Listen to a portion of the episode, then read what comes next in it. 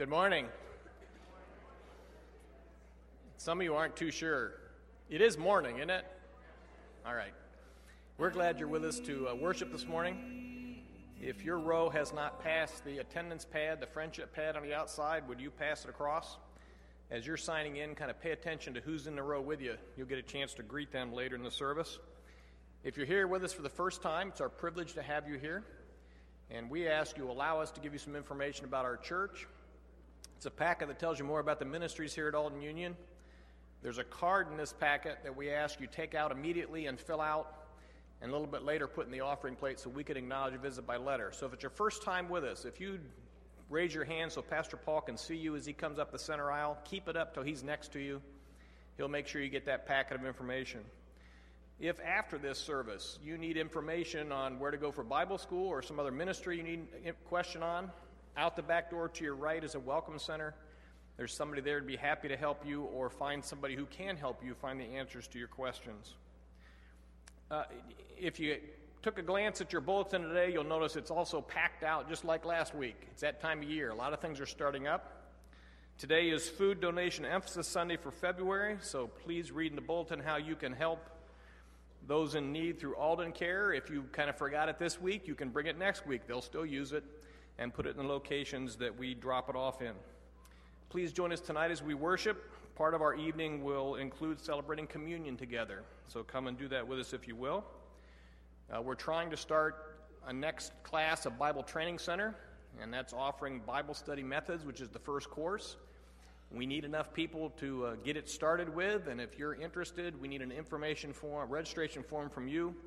Out the back door to your left is a big information center there are registrations forms there for you to fill out and turn in to me or Dave Pilgrim or the church office, and we'll let you know if we have enough to start that class by February 12th. We need to know by next Sunday at the latest so we can plan well. Uh, we ask you to join us Wednesday night at 7 o'clock in the chapel. You'll be able to meet those running for the office of elder and trustee. We'll also have our regular time of prayer. Men, today is the day to register for Friday night's bowling if you want to be involved in that. We need to remind you the annual congregational meeting will be held on Wednesday, February 11th at 7:30 p.m. A quorum of 140 members is required for an official meeting. You are required to, invited to come early for dessert served in Fellowship Hall at 6:45. So we ask all of you as members come out to the annual congregational meeting as we look past that last year and look ahead for what we need to do this next year. And then missionary conference is coming up in a month. And so hospitality needs for that are explained in the bulletin. So read that, sign up for that. And there are plenty of other things you need to read and pay attention to, so uh, don't ignore those things. At least read through it once sometime to make sure you don't miss out on something you need to be involved in. Join me as we pray this morning. Father, each of us has different needs this morning. We all have the same need to worship you. And we ask you help us to worship you in spirit and in truth, that you'll be pleased with what you see in our hearts, in our minds this morning. Whatever else we need this morning, we ask for it right now. Maybe we need to help focus our minds. Maybe we need comfort from your word. Maybe we need encouragement to obey you. Maybe there's somebody here in the fellowship we need to show love to. And this morning we pray as we worship you give us what we need and then help us to do what you've asked us to do. May we have a great time together, worshiping and learning from you this morning. We pray this in Jesus' name. Amen. If you read through the Old Testament, and uh, you'll notice that very often the worship words of Israel are summarized with a very short two line statement Give thanks to the Lord, for he is good his loving kindness is everlasting. And uh, we're going to sing a, a, version of that, and we'd like you to stand and join us and praise the Lord because He's good. Give thanks to Him. His loving kindness is everlasting. It's new this morning for you and for me. So let's praise Him together.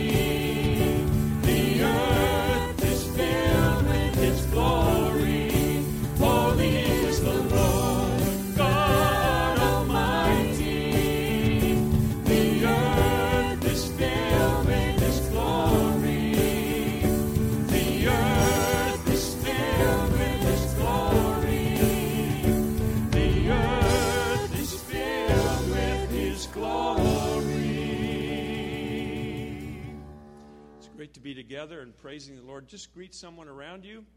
And uh, when I call you back, when you hear the music, find your places.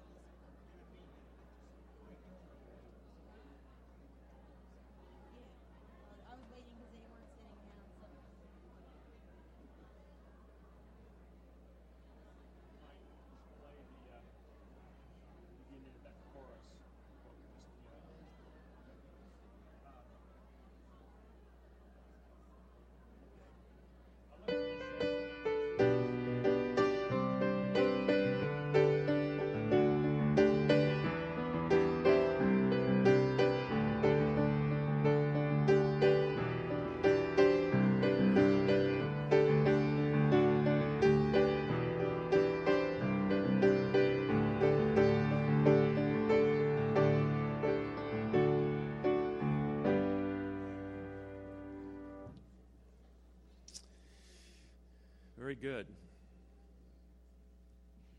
It's great to love the Lord, and it's great to love His people. That's how He shows us partly what He's like, I guess.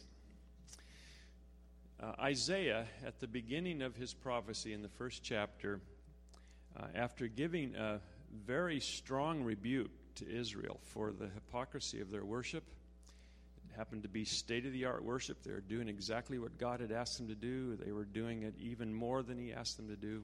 But at the end of that, Isaiah concludes uh, with God's very moving call um, to examination and to repentance and confession. And I'd like to read that to you. He says, Wash yourselves, make yourselves clean. Remove the evil of your deeds from before my eyes. Cease to do evil. Learn to do good. Seek justice. Correct oppression. Bring justice to the fatherless. Plead the widow's cause.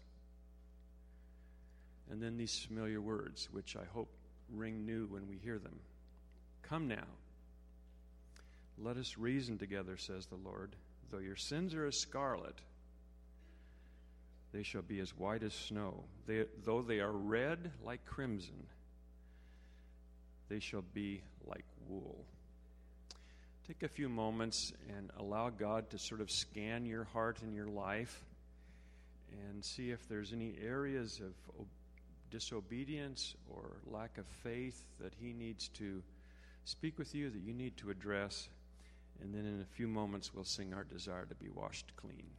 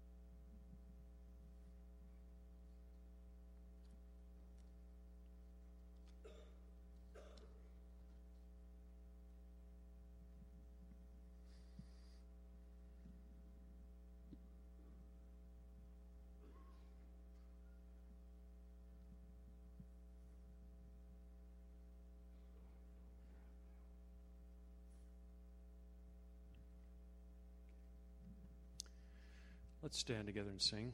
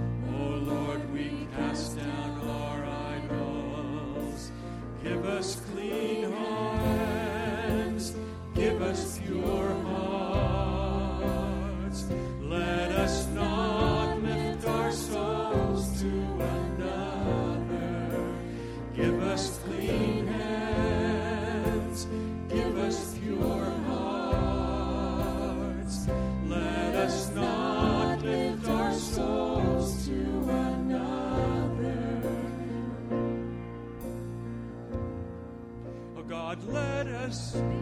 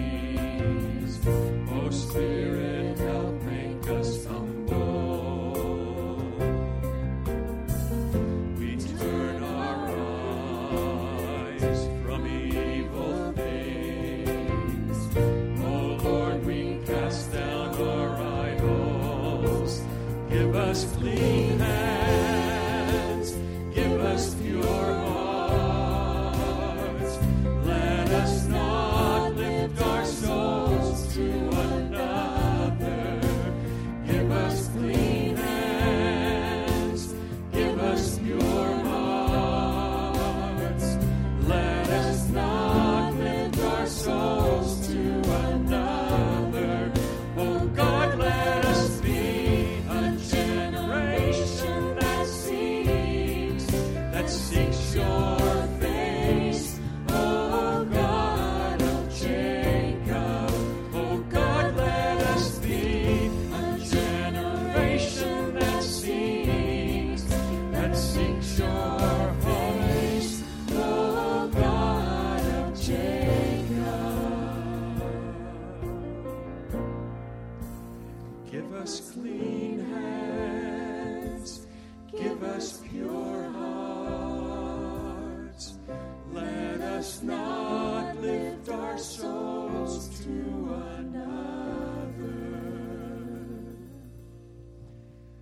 Help us to be those kind of people daily in our private lives as well as when we meet together. In Christ's name, amen.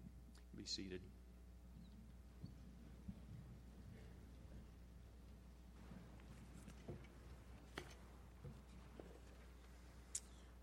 Join with me in prayer, please. Our gracious Lord and Heavenly Father, we thank you for cleansing us and allowing us to come into your presence today. We come to you, Lord, with grateful hearts for the freedom that we have to worship you. Lord, we ask that you prepare our hearts to be receptive to your word this morning. Lord, we lift up to you our government leaders throughout this great country. Bless them, Lord, in a miraculous way. Turn their hearts to you. Lord, bring people into their lives that will allow them to make wise decisions on what is right and not would be to their political advancement. We think of the unrest in so many countries, Lord. We ask that there will be peace. Father, we ask that our country will not turn its back on Israel. We lift up to you the persecuted church throughout the world. Lord, be their tower of strength. Comfort the families that have witnessed the death of their loved ones. We can't imagine what they're dealing with on a daily basis. Let them feel your grace, Lord. We think of the churches so recently in Nigeria that have been in Niger that have been burned. Father, we think of the Bibles that are being burned right in front of believers. We just can't imagine what's going on there, Lord, and just ask that you will be their strength, comfort, protect them, Lord. Let them not lose strength. Father, we thank you for our pastoral staff. Please put a shield of protection around them, Lord. Encourage them in your word. Help us as a congregation to encourage them. Lord, also protect them from the many distractions that can take their focus off of you. We thank you for the missionary family that goes out from Alden Union Church. Many of them are in incredibly difficult areas. Lord, we can't even tell people where they're at.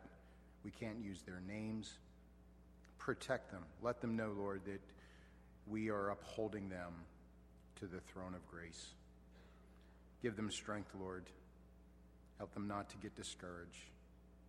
And Lord, we ask that you will allow them to be able to see fruit for their labor. Provide for them in ways that they will see as only from you. Lord, we think of Marge Montgomery and the incredible lives, life that she has lived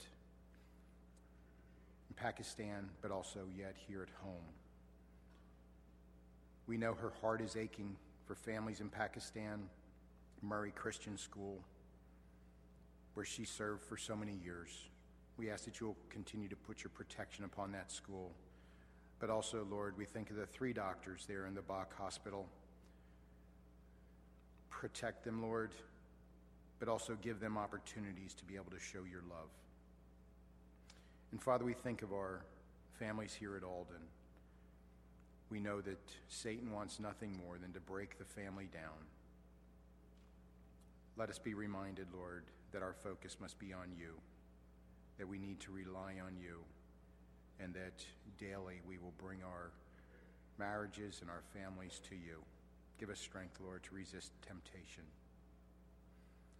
Think of our college students, Lord. Think especially of Dave and Anne. We ask, Lord, that you will use them on their campuses, allow them to be a light in a dark world. We also lift up all the college students here and away. Use them, Lord, on their campuses. Thank you for our military. We thank you for the protection it gives us to be able to worship here and not worry about what may happen around us. We think especially today of Bruce and his family. Protect him, Lord. Use him there. Give him wisdom. Give him guidance and protection, Lord. We think of our leaders here at Alden. We think of the congregational meeting coming up and the new leaders that will be um, elected. Be preparing them, Lord. But this week we think especially of Dave. Lord, we pray that you will continue to put your healing hand upon his eyesight. Thank you for the incredible knowledge that you've given to him to help us with our Bible Training Center. Give him strength, give him time, Lord, as it takes him so much longer to read and prepare. Give him strength, Lord. And we thank you for the privilege that we have to worship you through giving. We thank you for the way that you have provided for this church over so many years. Thank you for the faithfulness that you have shown to us. We ask now that as we give back to you a portion of what you have given to us, use it, multiply it. Lord, give the leaders wisdom as they use it for our plant, but yet also for our missionaries throughout the world. Bless our time this morning, Lord, in your name.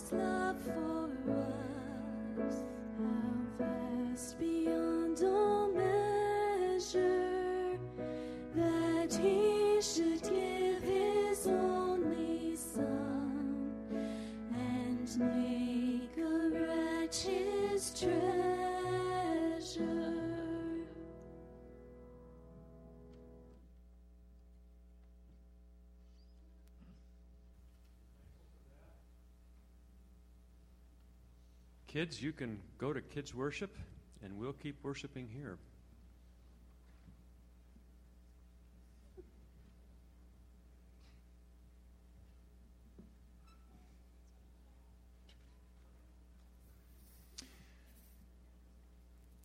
Let's stand together. A song that I think you know very well talks about our relationship with our Heavenly Father in different ways. Uh, rejoice in that relationship as we sing.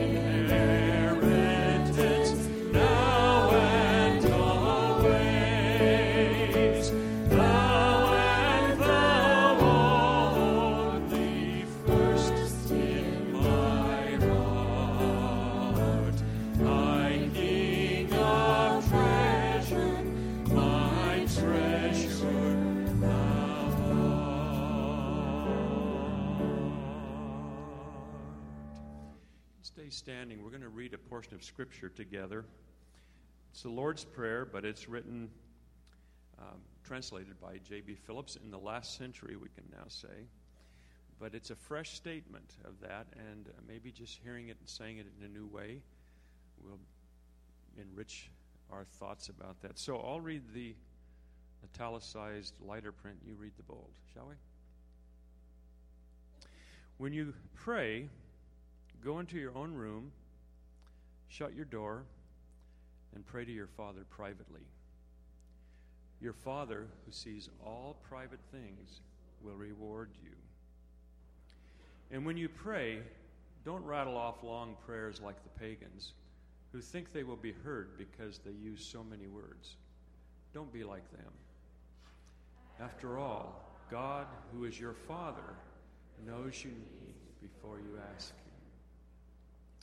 Pray then like this Our Heavenly Father, may your name be honored. May your kingdom come and your will be done on earth as it is in heaven. Give us your the bread we need. Forgive us what we owe to you, as we have also forgiven those who owe anything to us. Keep us clear of temptation and save us from evil. You can be seated.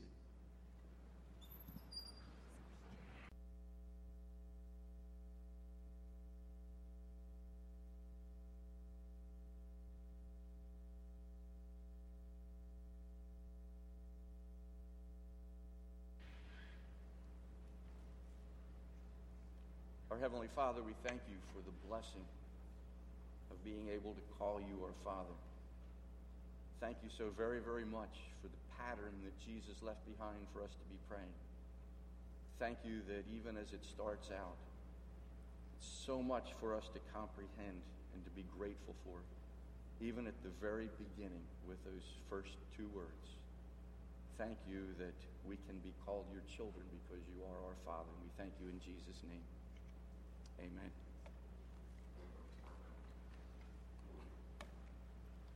You feeling good about yourself and your circumstances this morning? When I ask people that question, sometimes I wish I hadn't because they, they answer me. You know, a lot of people are not feeling good about their circumstances and they're not feeling good about themselves. They're not feeling good about who they happen to be. So maybe you're not feeling great. Last Sunday night, Pastor Kevin was preaching about troubles and how many people have troubles, and everybody has some. Maybe you're in a prolonged post holiday blues slump. Prolonged. Maybe it's been seven or eight years now. Maybe it's been exacerbated by the temperatures and all of the threats of weather. I didn't say the weather, but the threats of weather that we keep getting that are coming and going. Or maybe your life is dull and boring right now. Maybe there's not much when you get up in the morning for you to look forward to. Maybe your life is troublesome and scary. Maybe you're feeling a sense of failure. And sometimes that happens to people, or maybe you have a significant birthday that is coming or has just come, and you look back and all the things you wanted to do and be, you realize you're never going to do them and you're never going to be that person that you really wanted to be. And a lot of people have that sense of failure. Maybe you're lonely and hurting. Or maybe you feel okay, nothing seriously wrong at the moment. And that's the way life is, isn't it? At the moment, you might be okay, but who knows what's going to happen later today or tomorrow or next week. In all these cases, if you want to feel better about yourself and if you want to feel better about life in general, don't try to seek ways to build yourself up and to custom make your circumstances. That's what we try to do. We have all of these things that we do that we try to alter and try to change, thinking that if we do that, everything might be okay, or at least it might be better. But we don't need courses in self actualization, the I'm okay, you're okay kind of things, or you can make something of yourself. Here's a very simple and yet a very profound statement. We need to learn to know God better and to trust Him more. That's what takes care of all of the circumstances in our lives. If we know God better and we trust Him more, then we're looking at things from His perspective. He's the one who puts it all together and keeps it all together. He's the one that we trust. And we don't have to worry about everything that's happening around about us. Learn to know God better and trust Him more. This morning we're looking at two words in the Lord's Prayer. We introduced the Lord's Prayer way back in November 16th. And now we're actually going to be looking at it. Two words that start out the prayer. Two words to me that are very, very encouraging, and I hope that everyone in here's heart will be encouraged as you leave here this morning thinking about those two words, thinking about our Father and exactly what that means. Two words that are uplifting, two words that are actually very, very exciting. Two words that can take us from despair to joy, from a feeling of failure to a sense of victory, who can take us out of the circumstances that we find ourselves in and the despair sometimes that goes along with it, and to be exalted along with our Heavenly Father. Our outlook on life and on ourselves is something that if we look to the Lord and trust Him more, and if we think about our Father, we think about all the implications of what that means, it helps us through absolutely everything. What I'm saying is that when we pray any prayer, not just the Lord's Prayer, and we start it out with Our Father or Dear Heavenly Father, that we don't say them as a mechanical beginning to a prayer, somehow an obligatory salutation. Seems like this mic is important. Your cordless is muted. Quiet in there. Quick push.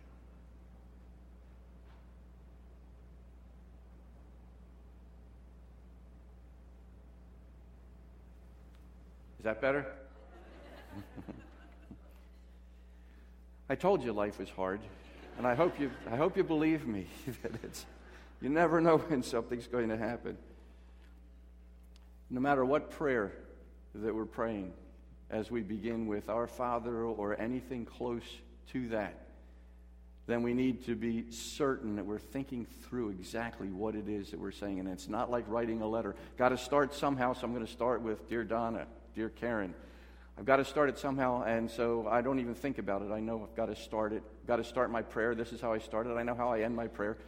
Uh, but to think in terms of who it is that I'm really privileged to address my Father, my Father who's in heaven. So we're going to be looking at these two words, Lord willing, for two weeks. I'd like to ask if you'd do me a favor right now, if you would think about all of the great attributes and characteristics of fathers at their best. Let that thought process run through your mind right now. We're thinking about the best characteristics or qualities of fathers right now. Now, you've got a few that are running through your mind, I would think. And what I'd like to ask you to do now is to multiply that by infinity. Do you know what that gives us? A small glimpse of what our Heavenly Father is like. It's never going to take us there, but it'll give us a small glimpse of what our Heavenly Father is really like.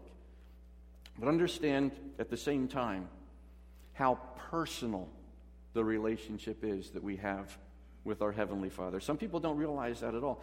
Think about how warm and close it really is. We have a Heavenly Father, not a heavenly boss. And that looks so much like Paul Ruda, it scares me. That's not, please don't pass that on to your dad that I show. That, that's not him, but we don't have a heavenly boss. And we don't have a heavenly drill sergeant at the same time. And sometimes we think of God in terms of that. That somehow He's there ready to zap us when we do anything wrong. We don't have a heavenly heavy or a cosmic killjoy or a dirt or a deadbeat dad at the same time. That's not our heavenly Father.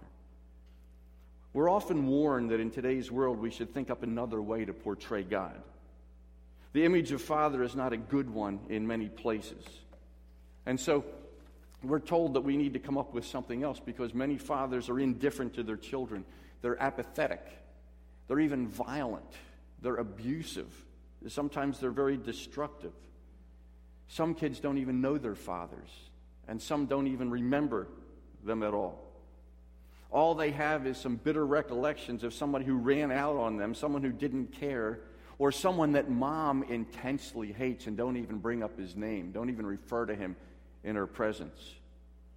And so their attitude is if God is a father, no thanks. I'll get along all by myself without any need for any help from a father. Well, what do we do about this hang up? Do we downplay God as father? Do we make him gender neutral? No, we don't do that. The, the Bible absolutely presents God as our Father. That's intentional. That's the authorial intent for us to understand God as our Father. Well, what do we do about this hang up, though? Well, I believe that we need to show God as the perfect, ultimate Father, not one out of a universal pool. God is not a Father, He is the unique, awesome Father. He's the way fathers should be. Unfortunately, not the way we are. Some of us are blessed to have fathers that give us positive images of our God, but even all of them, the best father that comes into anybody's mind here stops way short of God, our Heavenly Father.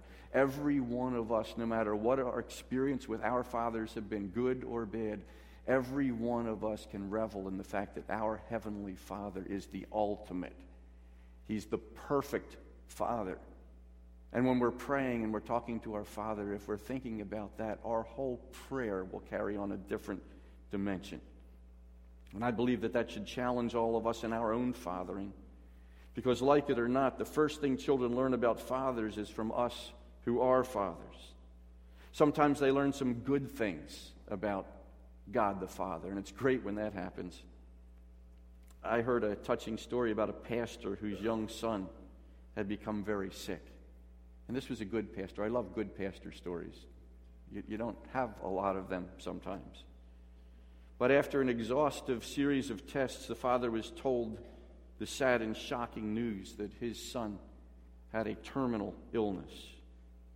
Now, since the boy had received Christ as his Savior, invited Christ into his life, the father wasn't concerned about what would happen to him in glory.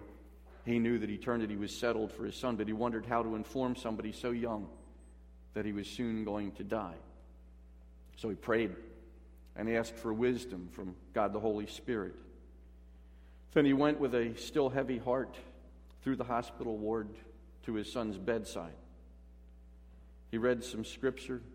He had a time of prayer with his son. Then he gently told him that the doctors could promise him only a few more days to live. Are you afraid to meet Jesus, my son? He asked.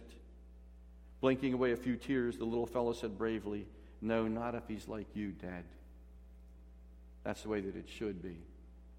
And even in the best circumstance, it still falls short. And unfortunately, the wrong side of fathering is very prevalent. There are a lot of horror stories about relationships of fathers and their children. But we shouldn't abandon the idea of God as our Father. We should paint the true picture as artistically as we can. No, we don't get rid of it because there are some bad fathers or less than perfect fathers around, but we paint the picture of the real, true Father, the perfect one. And again, I don't mean to beat this too much, but for some of you who deeply resent your fathers, some of you sitting here who have been abused, you've been neglected, you've been harassed, you've been ridiculed, you've been maligned, you've been cruelly hurt. You need to be careful that you haven't misplaced your negative feelings toward your human father to your heavenly father. You may have a hard time trusting God. Many people do for that reason. You may have a wrong view of him. But let him be shown this morning as the perfect father, the way a father should be. And ask him to deal with your past, to develop a forgiving spirit if necessary to your own father, to confess attitude problems. You haven't seen a true picture of fatherhood until you've seen the masterpiece. There are a lot of cheap imitations and forgeries, but concentrate on the masterpiece. And that's the picture that we want to paint for a few moments this morning. What does the Bible teach about God as Father?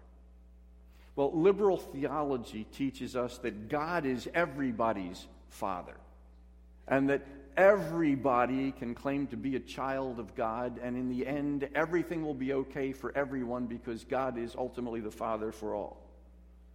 You'll hear the expression the fatherhood of God and the brotherhood of man. That's a motto of universalism, of universal salvation. Is that true? Well, not according to the scriptures. It's a corruption of the real teaching about God the Father. We can see God as Father presented in four different ways in the scriptures. I'd like to share them with us briefly this morning in a very special sense, God is the Father of our Lord Jesus Christ. He's the Father of the Lord Jesus Christ. And we know that. Jesus referred to him often.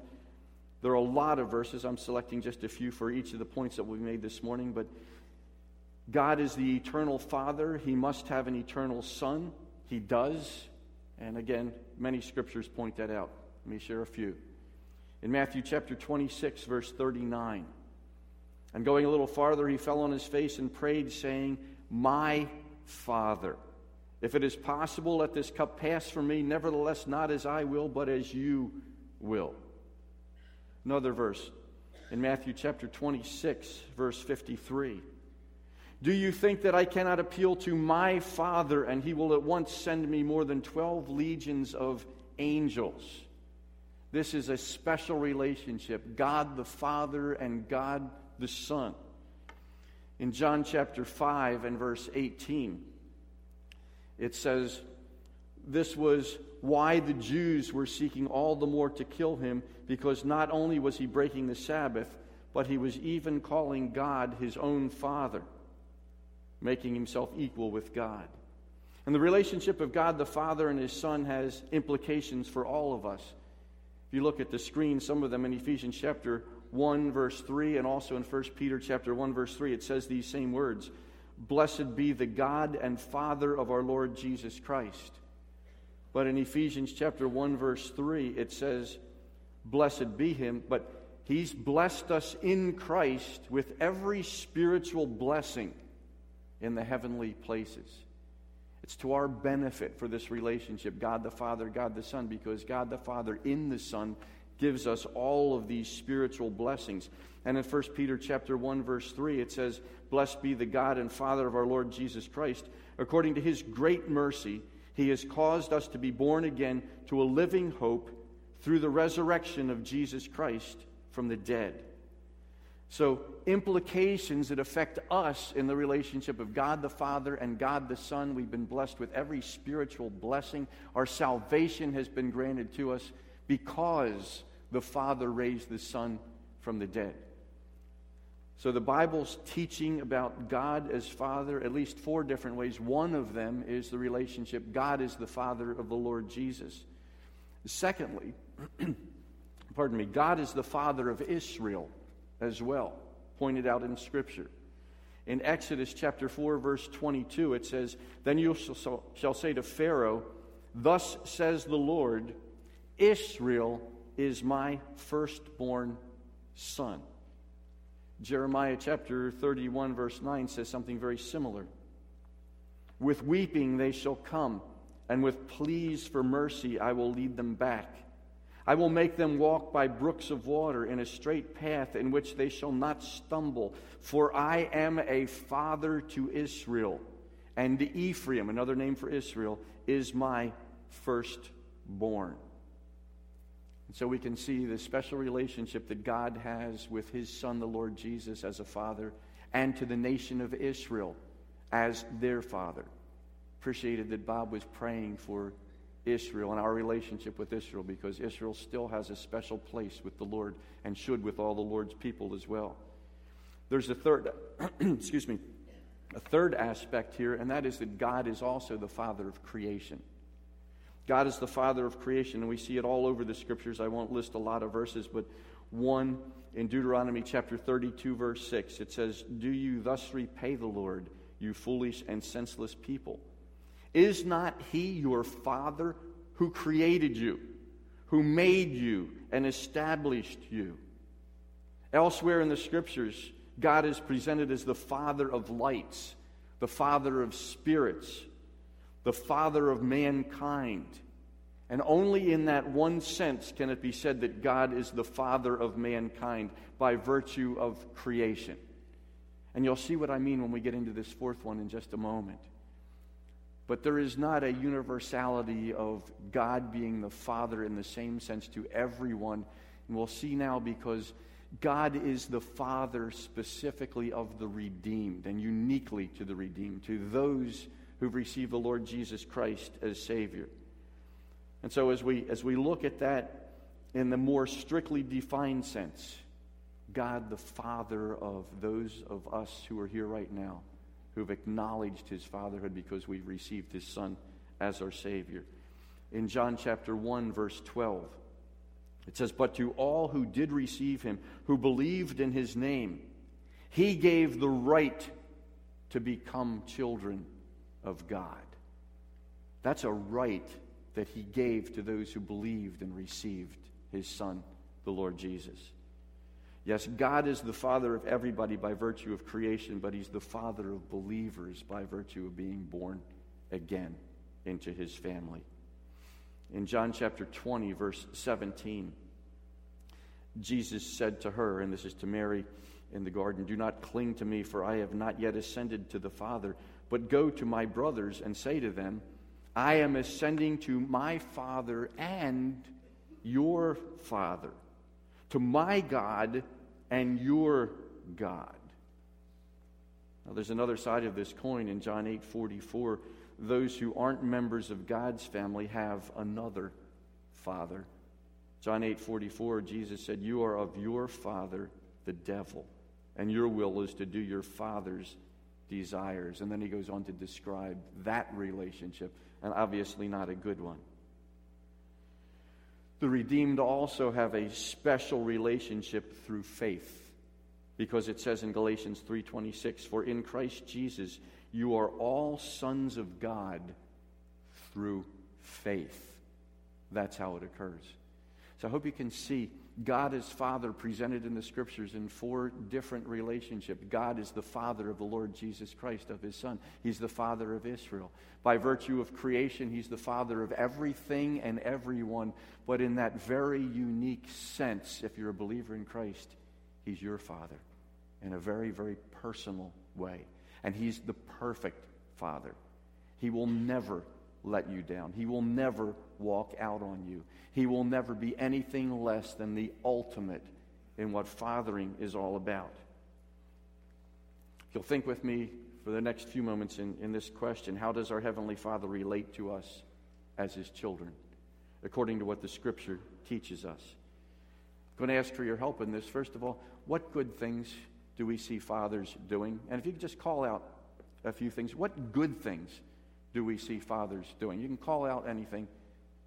What good things do we see our fathers here on earth doing? Did I hear loving?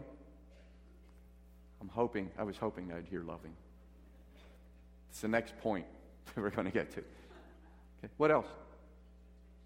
I heard protection. Listening. Okay? Thank you. Guiding. Providing. Being there. And that's a big one, isn't it? Being there.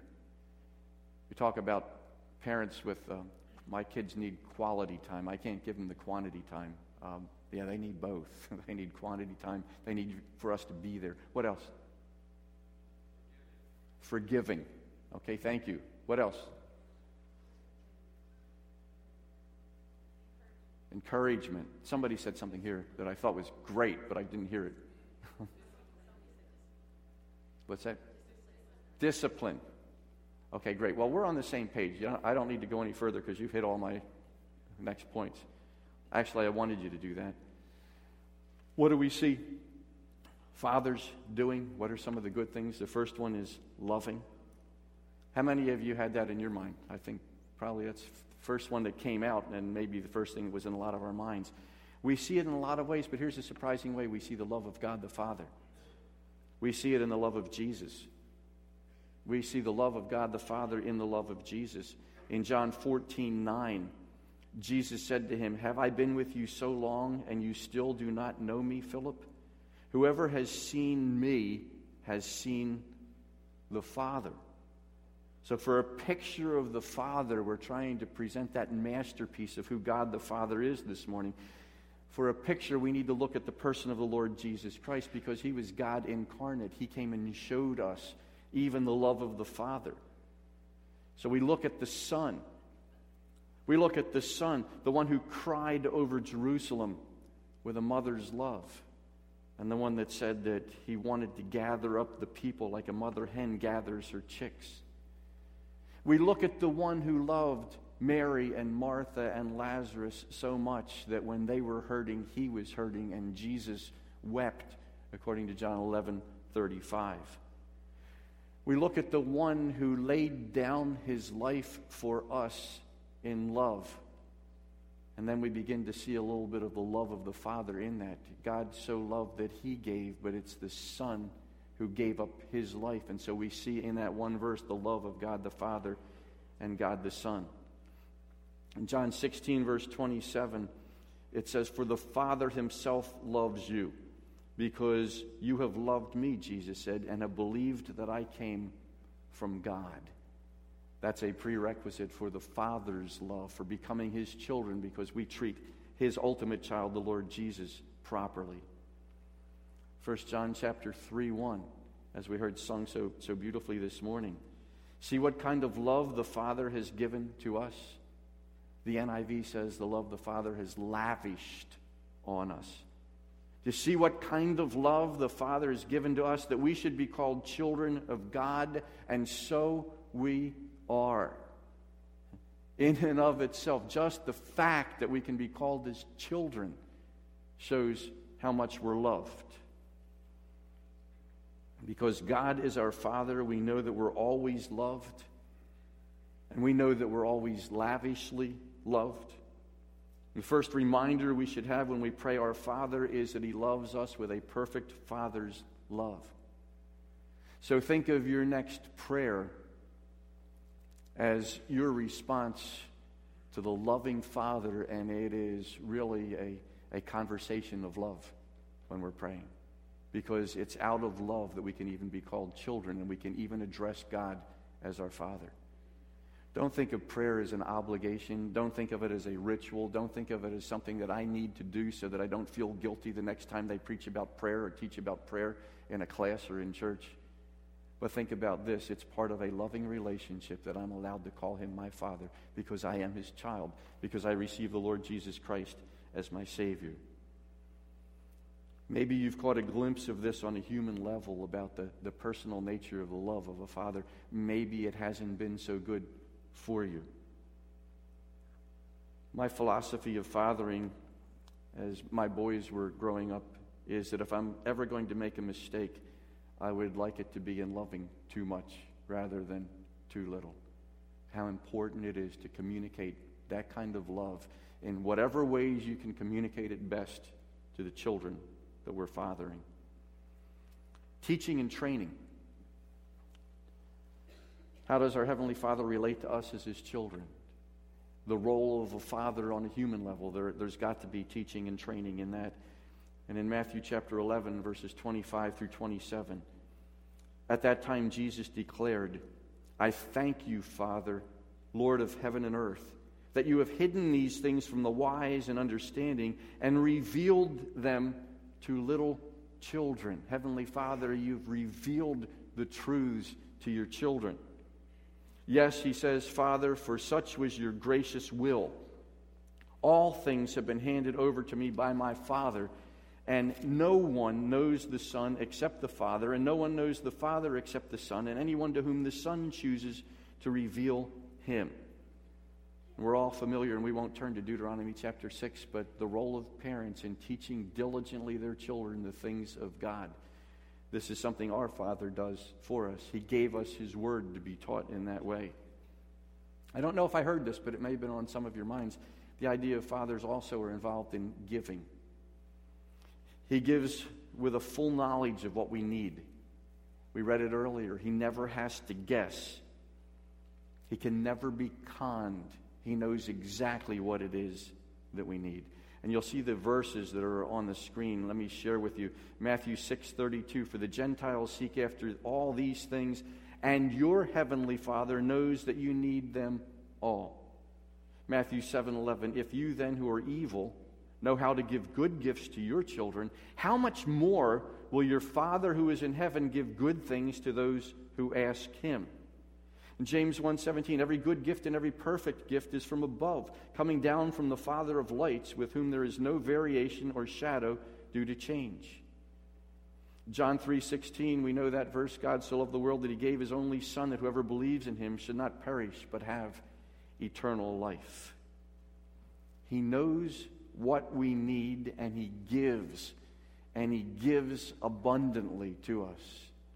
I've told this story before, but I, I know that the best Christmas present that I can remember receiving was from my father, who built a fort for my brother and me. And I don't know how he did it. My dad was not handy. The only tools he had were in a drawer in the kitchen that must have come in a plastic bag from Woolworths. And if you understand what I'm talking about there, the hammer was not a hammer. The hammer was something with a wooden handle and a little bit of a thing on the end of it. But somehow we could hear him working down in the basement for a long time before Christmas. What's going on down there, Mom? Nothing. You can't go down there. It's just about Christmas. You can't go down there. And there was this beautiful fort. And it was exactly what my brother and I would like. We, we would be playing with all our soldiers and all these other kind of things. And now we had a fort for it. I can't help but think about the terms of the Heavenly Father with a knowledge of what we need and then the ability to give us what we need. The whole idea also of caring. Our Father cares for us. In Psalm 68, verse 5, He's the Father of the fatherless. He's the protector of widows, it says, is God in His holy habitation. He cares, our Father does. He knows those who are struggling. Matthew chapter 6, verse 26 Look at the birds of the air. They neither sow nor reap nor gather into barns, and yet your heavenly Father feeds them. Are you not of more value than they? He's going to take good care of the birds. You're his child. He's going to take good care of you as well. In 2 Corinthians chapter 1 verse 3, it says, "Blessed be the God and Father of our Lord Jesus Christ, the Father of mercies and God of all comfort." Psalm 103 verse 13. It says, "As a father shows compassion to his children, so the Lord shows compassion to those who fear him." Just in passing, disciplining. Somebody mentioned disciplining. Proverbs chapter 3, verse 12 says, Because the Lord disciplines those he loves as a father, the son he delights in. Go back to my father for a moment. We were doing a Holy Thursday communion service uh, one Easter season uh, over at the, the church where he served for many years. He was doing a third of the message, I was doing a third of the message, and another pastor there was doing the, the other third of the message.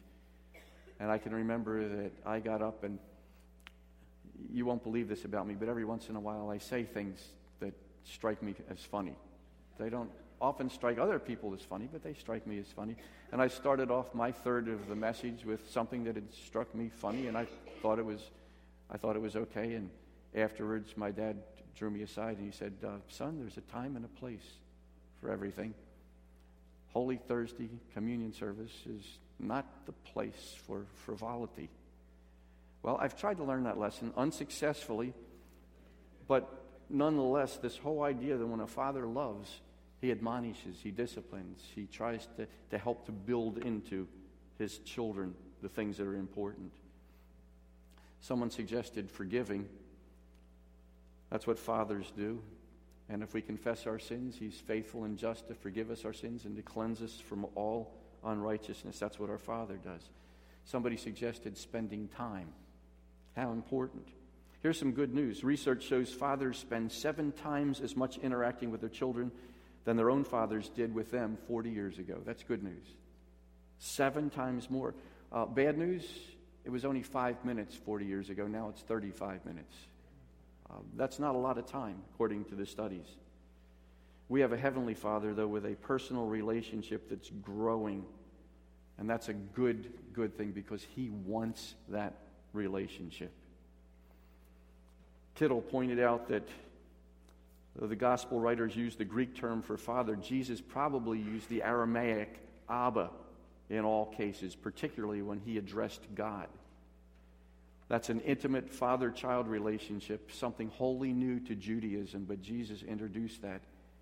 Now, they tell us, at least some of the studies, I'm sure that we'll find other studies. In fact, I've seen other studies that say differently, but most of the time, a young child's first word is going to be something like dad, da, da, and then evolves into daddy a lot of times. And I believe that's because the father's not around and the mother's always talking about daddy and building him up. So then he hears that, that a lot because the mother has been doing uh, a lot of evangelistic work that way. Uh, back at that time, the first word would be Ab, Ab, Ab, and then it would come to Abba, Father, or even Daddy in that regard. That's why in Romans chapter 8, verse 15, for you did not receive the spirit of slavery to fall back into fear, but you have received the spirit of adoption as sons, by whom we cry, Abba, Father. And um, Galatians 4 6. And because you are sons, God has sent the Spirit of His Son into our hearts, crying, Abba, Father. There are others, and I'm not going to go into them this morning, but God, our Father, as well as other fathers, understand about refereeing, understand about sibling rivalry. Protection is another one, and speaking up for us. There are so many more. We could go on, the list could go on and on and on, but we've got a Father who's outstanding at every one of those features. Every one of those, it makes us feel loved and protected and provided for. So when the Lord's Prayer is recited, or if you can take the time to linger on each phrase in your own private, quiet time, don't just say, Our Father, without thinking, but use it as an expression of gratitude to God for all that that means. We can't get two words into the Lord's Prayer without thinking about our Father. There's an instant message of encouragement in those two words. That's who we're talking to, our Father. And our Father, we pray now that each one of us will understand how greatly we are loved. You've lavished your love upon us, how great the love is that you have for us. Thank you for that. And thank you for those two words, two words that I trust none of us will ever take for granted. And thank you for Abba, Father, in addition to being the God that we revere and worship and we're in awe of. You're our daddy as well. We thank you in Jesus' name. Amen. There's a worship chorus, Abba Father, which the praise team tells me hasn't been sung here much, so I'm going to sing it through once, and then if you'll join me, sing the first verse again, and then we'll sing uh, the second verse as well. You stand with me.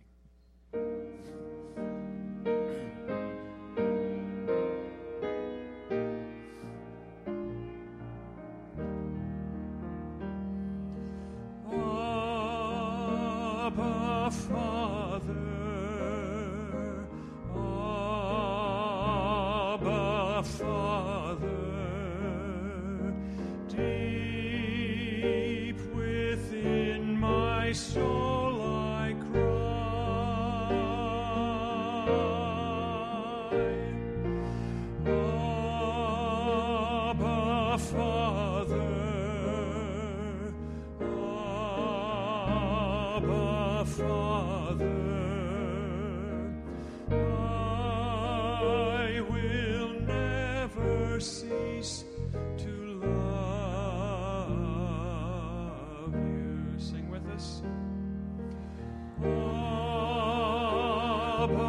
Father.